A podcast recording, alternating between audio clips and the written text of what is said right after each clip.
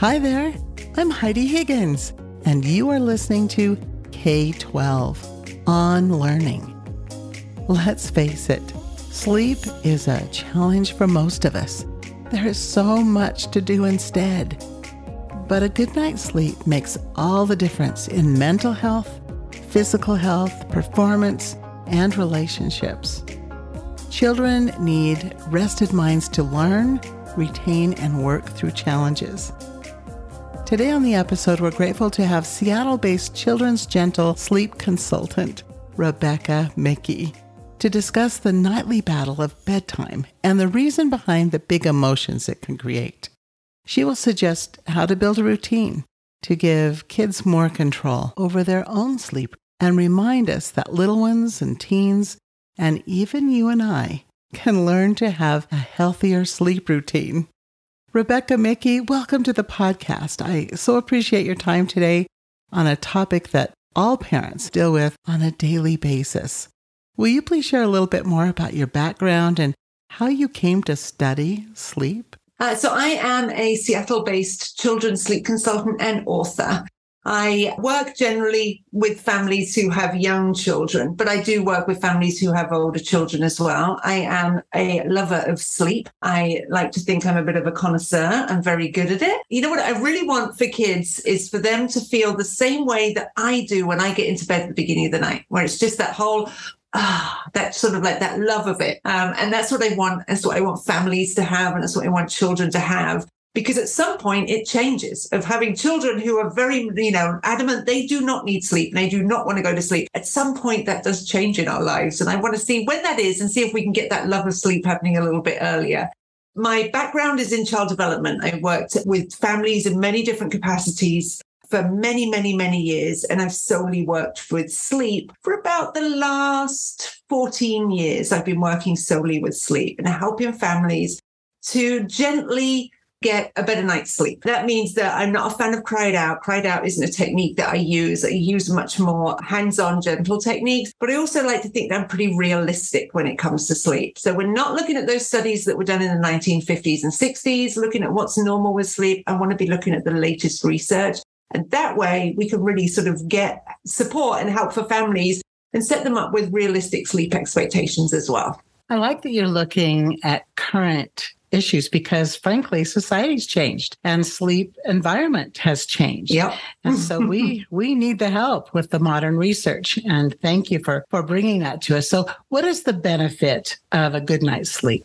I think we all know that, you know, how awful we feel when we don't get a good night's sleep. And then this is as adults, we know how awful we feel after, you know, you've you've been out with one of the children who's been sick, or you have a child who doesn't sleep great, or for whatever reason, you just didn't sleep great. You know how hard life is. And that affects everything. It affects obviously your mood, but it affects the way that you drive. It affects your food choices. And this is us as adults having an understanding of why we are feeling this way. You can imagine being, you know, whether you're three years old or you're thirteen years old, where when you're thirteen years old and when you're three years old, life kind of comes at you fast. And it just makes life so much more difficult when you've not had that good night's sleep. And, you know, life is tough enough. Let's try and at least make that part as easy as possible by getting a good night's sleep. Obviously, there's some long-term consequences, short-term consequences. You mentioned driving, just mm-hmm. not feeling well. Are there other things that children experience during this lack of sleep? Food choices, definitely, because when we are sleep deprived, we need that kind of that quick pick me up. And so your child will, will naturally want to go to those sugary foods because those are going to give them that instant pickup. But then there's that big, big crash that we know that we get.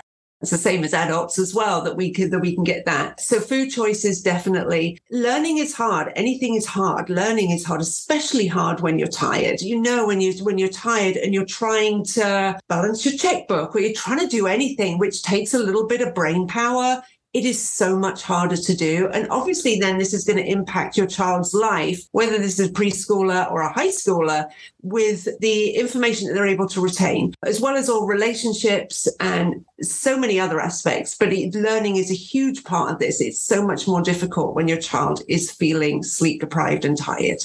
What is normal sleep? Let's talk about preschoolers first. What's normal sleep for a preschool? What should I expect? So anywhere between ten and thirteen hours of sleep per twenty-four hours. So with a preschooler, you may still have a preschooler who's napping during the day. Yay, I love naps. I mean, who doesn't love a good nap? And so you may have, your preschooler may be napping during the day, but anywhere between ten and thirteen hours is pretty normal.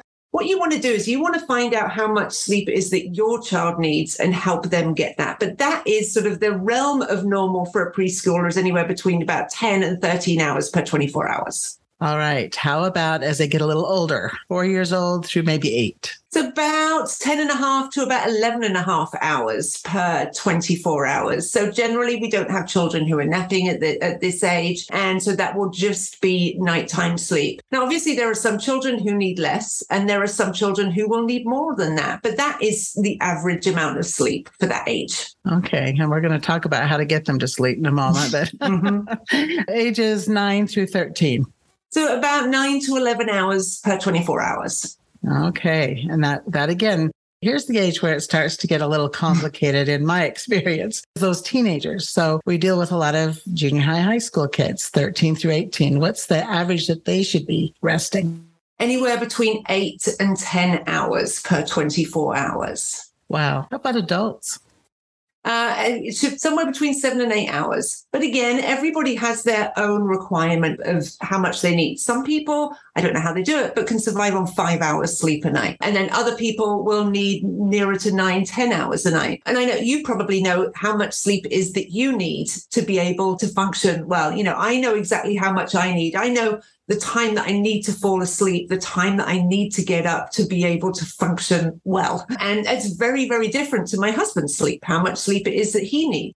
I have two teenagers, a um, eighteen-year-old and a nineteen-year-old, and they have very, very different sleep needs as well. So it's really working out how much it is that you need and how much it is that your child needs, and then enabling them and setting them up for success and enabling them to be able to get that amount of sleep. What is the biggest deterrent of sleep before a child is eight years old? So children uh, seem to be, sometimes you feel that children are allergic to going to sleep. They just don't want to do it. And a lot of this is that, honestly, is that fear of missing out. They just don't really want to be going to bed, especially because we may have older siblings who are staying up and parents who are staying up. And so there's that. I think that is the main reason that children do not want to go to bed. Sometimes as well, we may have had, um, I know this happened to me when I was a child, we may have had that threat of an early night or punishment of going to bed, where, of course, a child is not going to necessarily want to willingly go to bed.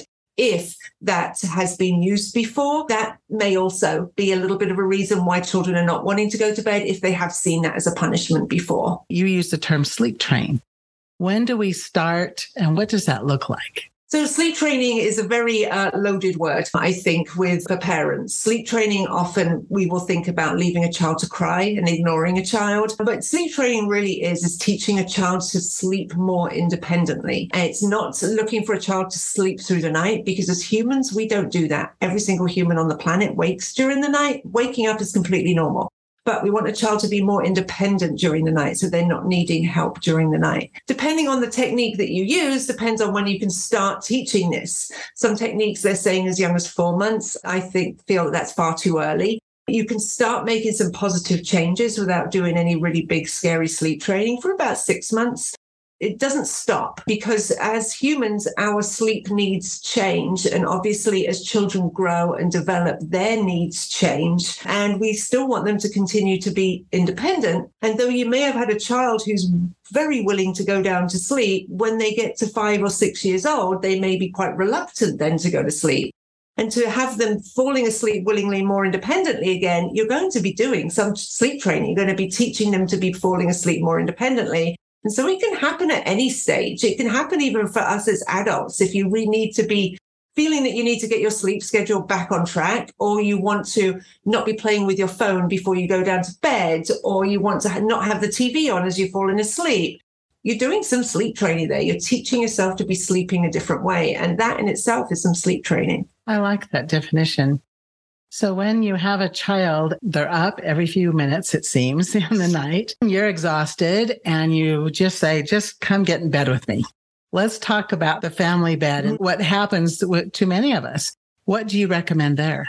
So it's a real personal thing as to whether a family bed's going to work for your family. Remember, there's need to be something that's going to work for everybody that's going to be in that bed. And if it works for your family, go for it. It's great. As long as you're doing it safely, then there, I don't think there is anything to worry about. You'll know when it's time to change. So the most important takeaway from this here is that if everybody is getting better sleep with their family bed, then let, just go for it. The family bed didn't work for me. It worked for everybody else in the family apart from me, because I'd be the one just laying there wide awake. And I'm like, why am I the only one here awake? There's, there's something very wrong. So then it just wasn't something that worked, that worked for me. It, I was able to get better sleep, as was everybody else. If I could then help my children get back to sleep as they needed it, then I could go to sleep. They were sleeping great. I was sleeping so much better than just laying there wide awake, staring at everybody else sleeping. Rebecca, earlier in your introduction, you mentioned that you were not a fan of the cry-out method for young children and getting them to go back to sleep, but prefer instead a more gentle approach. I'm really not a fan of cried out, and it's something that I've really researched into. When did this come about and why? Why did this, what, what happened? Because obviously, historically, this is not something that we've done. And this is something that is actually, in the grand scheme of the human race, this is something that is new. And as far back as I can find it, it's actually a Victorian thing. And we're looking at how children developed. And there was a lot of, you know, wrong science there that, that was happening at that point. That was the era of children should be seen and not heard, and very much that the adult says should happen. And there's different variations of cry it out. That first one being the one that I, I think it's a book from eighteen fifty-three that I found, which is the first mention of cry it out, suggested that at six weeks, you put a child into their room, close the door, and you leave them there until it is your acceptable wake-up time in the morning, regardless of what happens in between. It unfortunately is something that is still used today, and that some people will do that. I hopefully not from six weeks, because that is just unbelievably young. But then there's the other variations of cry it out, where you're going in and doing those time checks, where that could be, some people will do that, that they double the time that they're out of the room. And that means that you're going to be leaving your child, whether they're needing help or not. And I think that that is quite a harsh thing to do. I'm more of a fan of listening to your child when they're asking for help, going and helping them, regardless of whether that's after three seconds, three minutes, or thirty minutes. Go and help your child when they need the help. Because this is something that we want our children to know, that we are going to be there helping them when they need some support, whether that is when they are three months old or three years old or thirteen years old. If my child comes to me during the night because they've had a bad dream, or they've suddenly remembered that some homework needed to be done, or they've suddenly remembered some conflict that they had with their sibling, then yeah, it's pretty miserable being woken up at three a.m. to deal with that. But I've done similar things myself as an adult, woken up and then started thinking. And then I suddenly remembered, oh, I've got to add this to the shopping list. And then, oh my gosh, yeah, I've got to do this and I've got to do this. And that's it. Boom, game over. Not going back down. You're not going back down to sleep. But if I can go get through all of these thoughts, go down and write that thing on the shopping list that I need to do, write those things down so I remember to do them. I'm kind of putting that stuff to bed. And then if I'm helping my child do that as well, it means then that they're going to be able to get back down to sleep. They needed me. They needed that help to be managing something, which is really normal. This is what we're here to do. We're here to guide our children and to help and support them. That doesn't just stop because the sun goes down. This is something that we want to be doing twenty-four seven. And of course, it's really miserable at three a.m. to be doing that. But it's actually a good thing that you, what you're doing. The future praises you and thanks you for doing that, because you're really setting your child up for understanding that you are going to be there. And that's a really important thing that we want to be teaching our children. We're relationship building. Exactly. And yes, sometimes, especially when you have older children, that's when they want to talk. Is uh, when you're getting ready for bed, that's when they want to talk. And you just kind of have to be like, you have to delay your going to bed, because that sometimes is the only time that you have to connect, because they're busy. They're doing their other things during the day. But when they want to connect, you kind of drop everything. After they've talked about something, it's easier for them to sleep, because a lot of the times they've got that thing off their chest. They're able to think through things, and then they're able to sleep a little easier as well. Though now I have their worries, and it's probably harder for me to sleep now. That I remember and understand completely. I, I remember waiting up for children returning home from dates and when they've been out at a game or something like that. And they do need to get it off their chest. They do need to verbalize it. Maybe, as you mentioned, to get it out of their mind so that they're calm enough for rest. That's a good thing to consider, that relationship building. It's been fun listening to you because it sounds like we just have to watch what the needs are within the family. Yeah. Everybody's going to have a little different level, and maybe one method is not going to work for everybody. So when we have school-aged children, what are some ideas that we can do to develop a routine so that they will have those regular sleep times? So we want to start, the best place to get started with this is actually when your child wakes up in the morning. And you sort of think more that we need to be looking actually at bedtime, but knowing when your child gets up in the morning is going to help you then determine when bedtime needs to be. So we want that morning time to be somewhat consistent, because that then is going to make it easier for your child then to be able to fall asleep. And obviously we want this to be happening, which is happening fairly quickly and with ease. And that does come with just doing this, the same kind of thing every single day. So having an, an awake window rather than a real strict awake time. And that's going to, again, that's going to be very different for every single family out there as to what time it is that your child will either naturally wake or what time that they're woken up. So you want to start there, and then you want to work actually backwards. How much sleep does your child need? You'll probably have a rough idea of how much that is that they need. So wait, start from the time that they wake in the morning. If you know that they need ten hours, then you can tell what time their bedtime should be. And when you know what time their bedtime will be, you want to start sort of getting ready for bed about an hour, forty-five minutes before that lights out time, before that time that they need to be asleep. So then they've got plenty of time to relax and unwind and then actually fall asleep. Falling asleep shouldn't happen instantly. Though for me, it seems that, you know, the second that my head touches the pillow, boom, I'm out. It should take us between ten and twenty minutes to fall asleep at the beginning of the night. And that's the same for children as well. So there's that little bit of time just relaxing and unwinding when falling asleep. So take all that into consideration as well. So work backwards. You now know, okay, my child needs to be in bed at this time. If we have this routine, then they, we need to start that at this time. So you work backwards, and then you'll know when you need to be getting started, getting ready for sleep. Now, as humans, we are really are creatures of habit, and we do then like to have this consistency when it comes to getting ready for bed. Even if you don't think that you have a nighttime routine, you probably do. You're probably going to be, you might have a shower every night. Chances are you're going to be washing your face and you're going to be brushing your teeth. You're going to get changed. You may read a little bit in bed. And then even down to the fact that you'll probably lay in the same position as you fall asleep every single night. And if you can't do that, it's hard to fall asleep.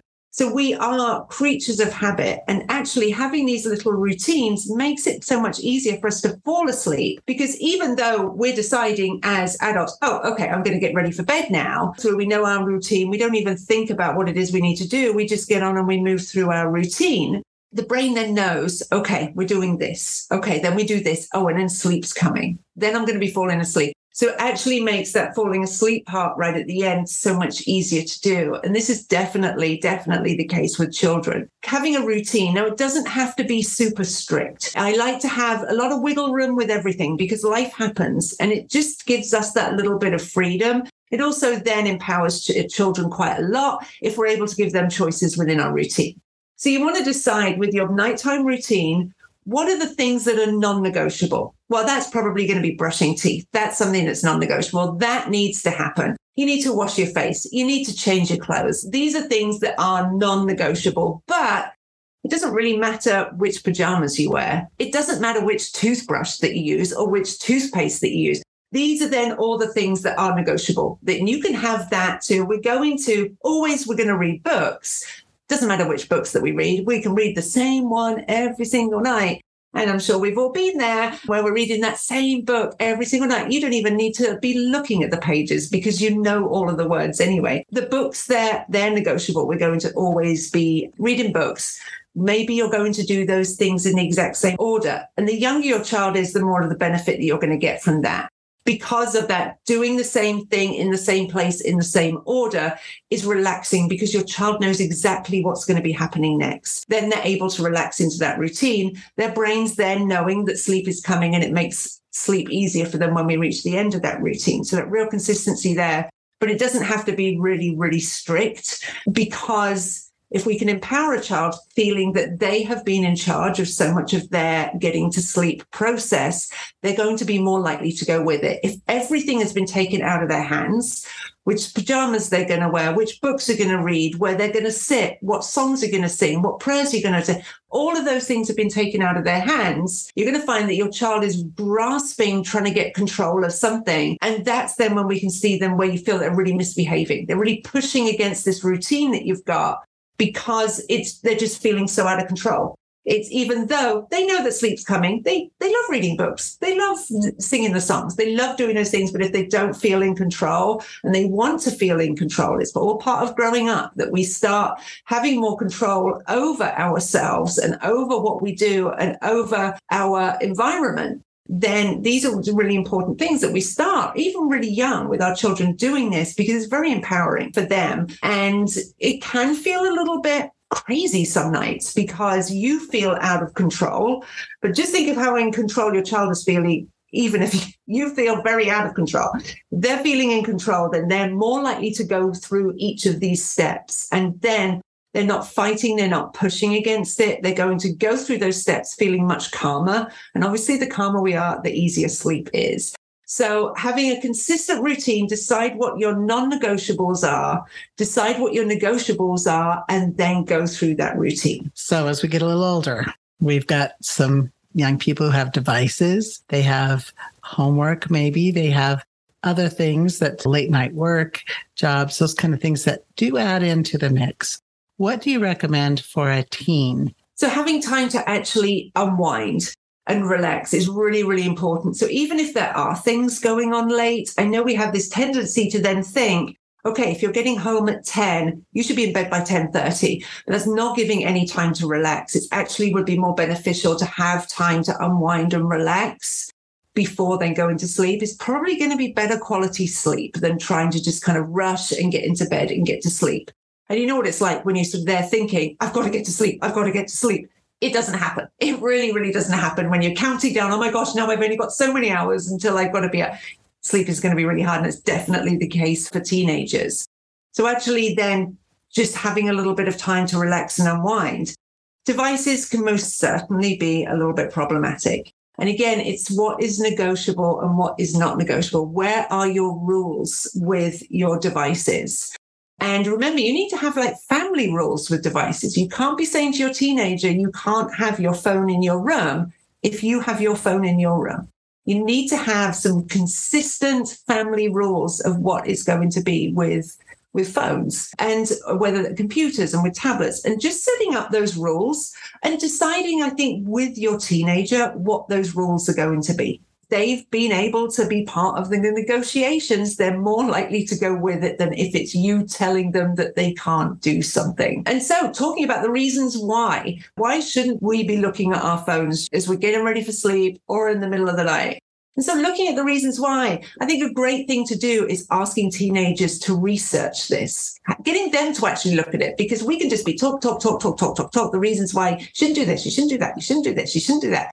If you can get them actually looking at the reasons and the impact that looking at your phone has on the teenage brain before going down to sleep, it's a blue screen. It prevents the, the production of melatonin. Melatonin is a hormone that we want as it induces sleep. So we want to be keeping this, but it's not just the screen time. It's the bombardment of information that we're getting from our little devices. And that is very mentally stimulating, very mentally stimulating. And so you may decide that we're going to, okay, we're going to, you can have your phone as maybe part of your routine, but at this point, then your phone comes out of the room and it needs to charge in the living room somewhere. And that is where all phones are going to charge overnight. And sticking with, then you're sticking with those rules, but that means you've got to stick with them as well. And that means you're not going to be sneaking on your phone either. And I know it's like, it's hard now. A lot of us have phones in our room. I have my phone in my room. I, I don't have it next to my bed at all. It is charging far away. But then the reason being is that's the only phone that I have.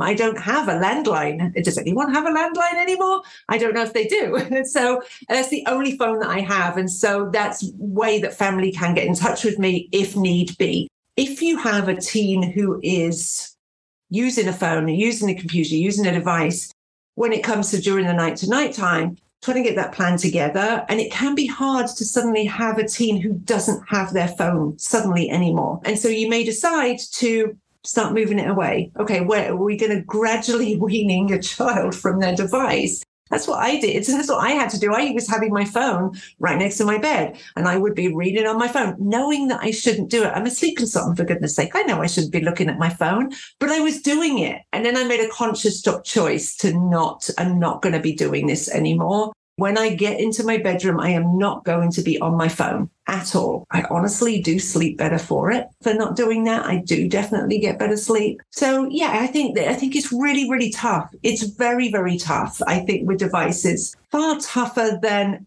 before devices. It's just something else that's kind of been, you know, as if parenting a teen isn't hard enough. Now it's kind of like we're throwing this in there as well. And it's just something else that can feel that I've got to manage this. This is something we do need to be managing. But doing this, I think, as a family, setting up those family rules are really, really helpful. Rules need to apply to everyone. Whenever we make changes, change is hard. Change is hard, whether that is with your phone or anything. Change is really, really hard for us. And it is going to be tricky to begin with. Another thing that's really hard, I think, with phones and with teens is if you are setting up these rules, there's always going to be the, the family who your teen is friends with who have zero rules, who have no rules. That's when it's really tricky because there's so-and-so, they don't, they're allowed to have their phone at such and such a time. Why am I not allowed? That's when it gets tricky. It certainly does. And that's where the parenting and the communication and the relationship building really has to take a place there. Rebecca, we mentioned early on that society's changed. Life has changed. There's so much to do now. There's so many other things that we could be doing. We could just keep going twenty-four seven and then we don't prioritize our sleep. But it is that it really, when you think about it, our children are spending more than half of their time asleep. And it is something that we should prioritize. It's, it is something that we should make sure that we're doing well because we're doing so much of it. I found a quote that I was I was kind of curious. It says, there is not one psychiatric illness that is not linked to sleep. Wow. When we're sleep deprived, I say everything that food choice is everything, the way that we drive, everything is impacted. Children who are sleep deprived show signs that are very similar to children who have A D H D, that, especially with the hyperactivity side. And this comes with sleep deprivation. Now, you'd think it would be the exact opposite. The more tired we are, the slower we should get. It's, you know, that's how I get. I get very slow. My brain gets very slow. Children do the exact opposite. It's as if we give them sort of three espresso shots and five tablespoons of sugar and a can of Red Bull. And they are just the exact opposite. That's when then they struggle to relax and unwind because they are just so hyperactive. And so that can then make sleep really tricky for them to do because they're so tired. And it just can then really snowball into uh, something's got to give. We've just got to stop. We've just got to stop this to then be able to get better sleep. But it's that getting that understanding of that. And I'm sure we've all seen this, whether we often see this with toddlers, in that you start getting ready for bed and you think, okay, yeah, we're tired. And then, whoa, what the heck happens? Just your child has suddenly got all this energy and they are bouncing around. You think, hang on, a few minutes ago, we, they were virtually falling asleep as we were reading books. And now what the heck happened? That's they've got, they've got overtired. And there's nothing, when we get to that overtired stage, you just got to burn it off. They're, and just they're, trying to get your child down to sleep at that point is not a, a battle that you're going to win. And so just let your child burn that off and then get to sleep and then say, okay, we need to address this because we can't be delaying sleep by an hour each night. Maybe starting your routine a little bit early to try and avoid that. It's hard because we do deal with tiredness a certain way and the children deal with it the exact opposite way. And it just doesn't really make sense. But hey, sleep never makes sense at all, ever. I think you're right. It's a challenge. And that's why we wanted you to come, is because we, we need some help. And we need some guidance. And I'm very grateful for your time today. It will make a difference. And don't think that my children uh, sleep perfectly. I say I have an eighteen-year-old and a nineteen-year-old. They hate that I'm a children's sleep consultant. They really, really do. They really hate my job because I'm trying to enforce all of these good things. There is, there's homework, there's friends, there's football games, there's a bazillion different things, jobs and all sorts that mean that my children are sometimes sleep deprived, and sometimes we've gone, oftentimes they're sleep deprived. Both of my children have been in, in public schools, which start at seven fifty, which is just unbelievably early. And I had my eldest did a, he was on a zero period class, which was six twenty he would start. And it was just like, I should still be in bed at, uh, we should all still be in bed. The teacher should still be in bed at six twenty. We shouldn't be starting school at that time. And so it's just, this happens because another thing that happens with teenagers, and I'm sure if you have a teenager, you know this happens. Or if you remember back to being a teenager, you know this happens. Sleep kind of shifts. Their sleep shifts, whereas, you know, we can fall asleep right now. I can fall asleep at eleven o'clock really, really easily, uh, really, really well. And you may have a preteen or an, a teenager who's thirteen, fourteen, fifteen, maybe, who can fall asleep nice and early. And then something happens that they can't fall asleep early. They can't fall asleep at that time. And it just gets nearer to midnight that they can then, that they're then falling asleep. And this is a normal part of sleep development. This does happen for the majority of teenagers out there.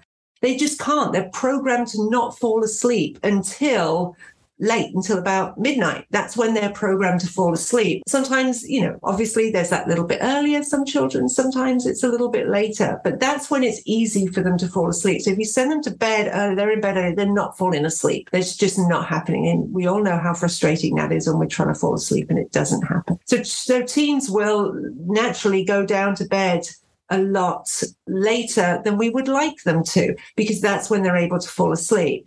Now remember, teens need between eight and ten hours of sleep a night. And if our children are then going down to sleep at midnight and then they need that eight to ten hours, that means they should be getting up until eight, ten o'clock in the morning. That's when they should be naturally getting up.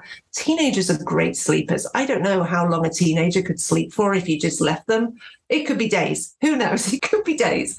But oftentimes it's because they are so tired, because they're trying, there's only so much sleep we can make up. With my senior now, who gets up just before six, she's missing out on two hours sleep a night. And so at the end of the, end of the week, school week, that's ten hours of sleep that she's missed. And there's only so much sleep we can make. We can't make up on Saturday, on Friday night, we can't make up sleep that we missed on Monday night or on Sunday night. That's not possible. It's gone. That's gone at that point. We're setting ourselves up, I feel, as a society for continuing with sleep deprivation, because it's something that we've done as teens and we did okay. And then as well, you know, when we, a lot of people will start work incredibly early. A lot of this is definitely because due to time zones. If you have to be in an office and you're on the West Coast, then you probably have meetings with people who are on the East Coast, and you need to be there really, really early. And so it just can get really tricky, but we do, we don't, we're not really sort of having a, starting work at nine, or, hey, I need a little bit of extra sleep, so I'm going to be coming into the office at ten today. That's just really kind of like, hmm,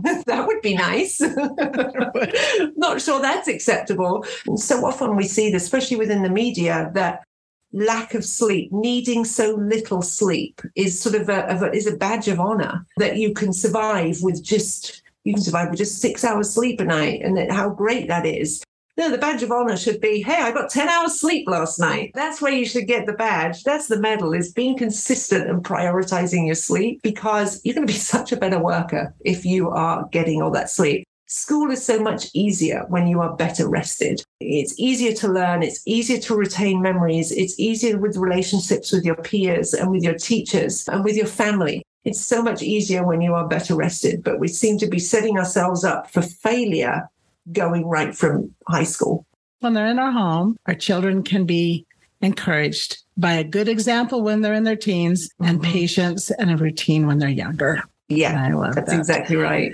Rebecca Mickey, thank you so much for your input today. I have learned things, and I know that our listeners will do the same. I appreciate your time and your expertise on this topic. You're welcome. It's a lot of fun. Thank you so much. Thank you for listening to K twelve On Learning, sponsored by Stride. To learn more about online public schools powered by Stride K twelve, Stride Career Prep programs that foster lifelong learning, or any of the private school or individual course offerings, please go to stride learning dot com or k twelve dot com. Special thanks to Tree K Studios for providing the music for us, remember to subscribe to this podcast and feel free to leave us a good review. We hope you'll join us next time for K twelve On Learning.